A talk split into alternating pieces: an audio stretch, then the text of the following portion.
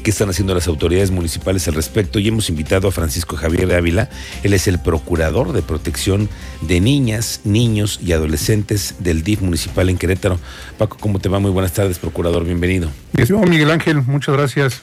Un saludo a todo tu público. Muy interesante, es muy interesante lo que ustedes hacen todos los días. Me dices, tú tienes desde el 2018 ya aquí.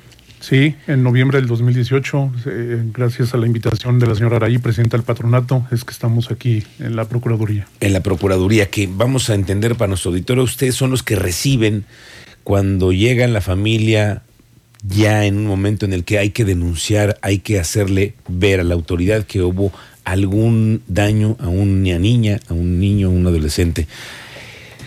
¿Qué es lo que te toca ver a, ti? Todo el tema de la violencia que llega de ser desde los golpes físicos hasta el tema de lo sexual o, más allá. Sí, claro. Eh, la Ley General de Derechos de Niñas, Niños y Adolescentes y la particular del Estado, la que se creó en el Estado de Querétaro, efecto de poder proteger los derechos de este grupo prioritario que es la niñez y la adolescencia, nos da como Procuradurías esta facultad de conocer aquellas, eh, aquellos hechos que en un momento dado pudieran agraviar eh, la esfera jurídica y de derechos y eh, más allá de la, esfera de derechos, su propia persona y su propia integridad de, estos niños, de estas niñas, de estos adolescentes. Entonces sí, por supuesto, vemos desde temas de em, una mala, eh, digamos, disciplina en una cuestión de eh, una nalgada, por ejemplo, ¿no? que es lo más común que nos ha tocado ver, omisión de cuidados, que es los reportes más comunes. Omisiones de cuidados, que de pronto hemos encontrado casos que dices, no puede ser, alguien dejó su hijo abandonado en un vehículo, en un departamento, en una casa por días, ¿no? Y ha pasado. Sí, sí, sí, sí, omisiones de cuidados que nosotros los catalogamos como graves, que son este, este tipo de situaciones que comentas o omisión de cuidados, como al final de cuentas, eh, a ver, entendemos también que muchas veces la familia tiene que salir a trabajar, los papás tienen que salir a trabajar y pues los niños tienen que quedarse solos un cierto tiempo de la tarde o de la mañana.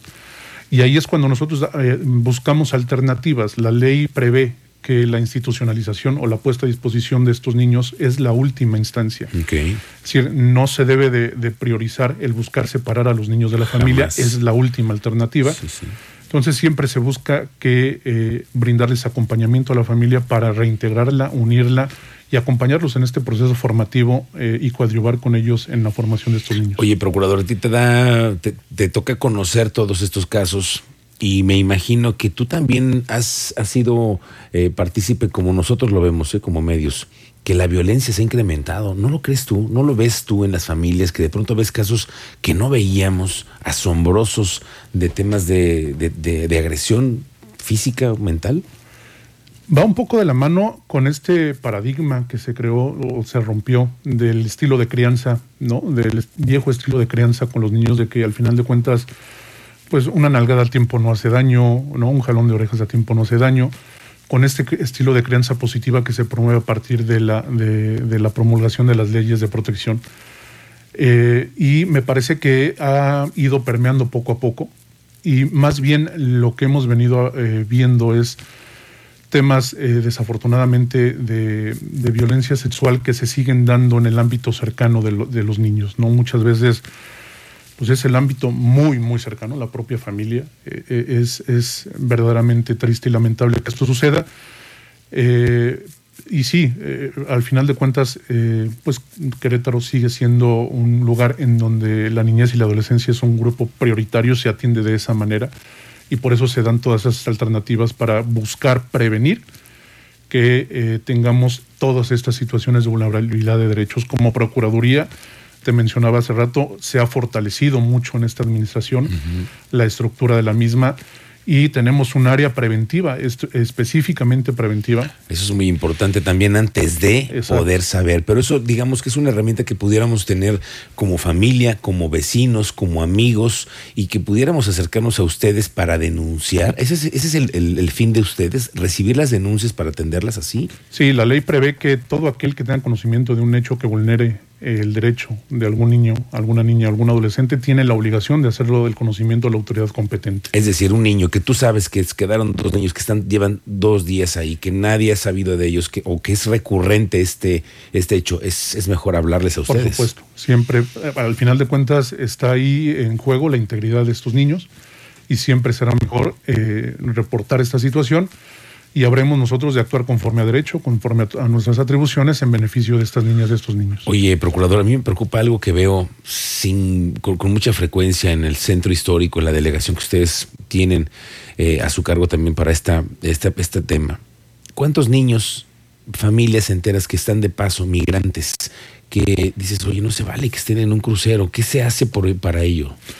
A ver, el, el 21 de junio se, se, presentó o se lanzó, digamos, el, la estrategia denominada Contigo los cuidamos, que son estos niños que buscan, que eh, yo, yo le llamo no normalizar los niños en crucero, los niños que están realizando alguna actividad de trabajo infantil urbano marginal, que los hagamos visibles, pero que como sociedad aportemos a su bienestar logrando tener un acercamiento, una vinculación con nosotros. Es por eso que se lanzó esta estrategia de eh, Contigo los Cuidamos, en donde invitamos a la ciudadanía a que nos reporten precisamente esta situación. Nosotros como Procuraduría tenemos un equipo operativo que recorre el municipio de Querétaro todos los días eh, en busca de identificar a estas familias. ¿Cuántos niños se encuentran ustedes en un día normal? Bueno, yo te puedo decir que, por ejemplo, en el corte del mes de junio nos vamos midiendo por mes. Eh, se realizaron 89 intervenciones, se detectaron 21 familias nuevas en el municipio de Querétaro que no habían sido detectadas, dando un total de 104 niños en calle. Oye, ¿y son mexicanos? Sí, sí, sí, sí. Los que con los que trabajamos sí son, son mexicanos. El principal, digamos, estado expulsor de estas familias es Chiapas. Es un gran número de, de población originaria de Chiapas y de ahí le siguen otros estados, en, mayor, en menor medida Guerrero, Oaxaca, eh, Estado de México, Ciudad de México, Guanajuato y eh, municipios como Amealco eh, y en, último lugar, de acuerdo a las mediciones que tenemos, el municipio de Querétaro. Ok. Oye, recientemente supimos de un asunto que también se dio en la central de Abastos, en donde encontraron niños. ¿Qué supieron ustedes? ¿Qué tienen conocimiento? Este asunto lo conoció Procuraduría Estatal, la Procuraduría de Protección del Estado, y entiendo que ellos llevaron todo el procedimiento hasta su final correspondiente, logrando eh, terminarlo con bien para los niños. Ok, eso es un asunto estatal entonces. Eso lo, lo llevó el Estado. Ok, bueno, Procurador, déjame pedirte una recomendación nosotros los ciudadanos que de pronto vemos niños en crucero, como dices tú, que niños están en una vulnerabilidad, ¿de qué forma es como podemos contactarnos con ustedes? A través del 070, es la forma más fácil, a través del 070 se pueden comunicar, o a un teléfono celular 4425 61 1860.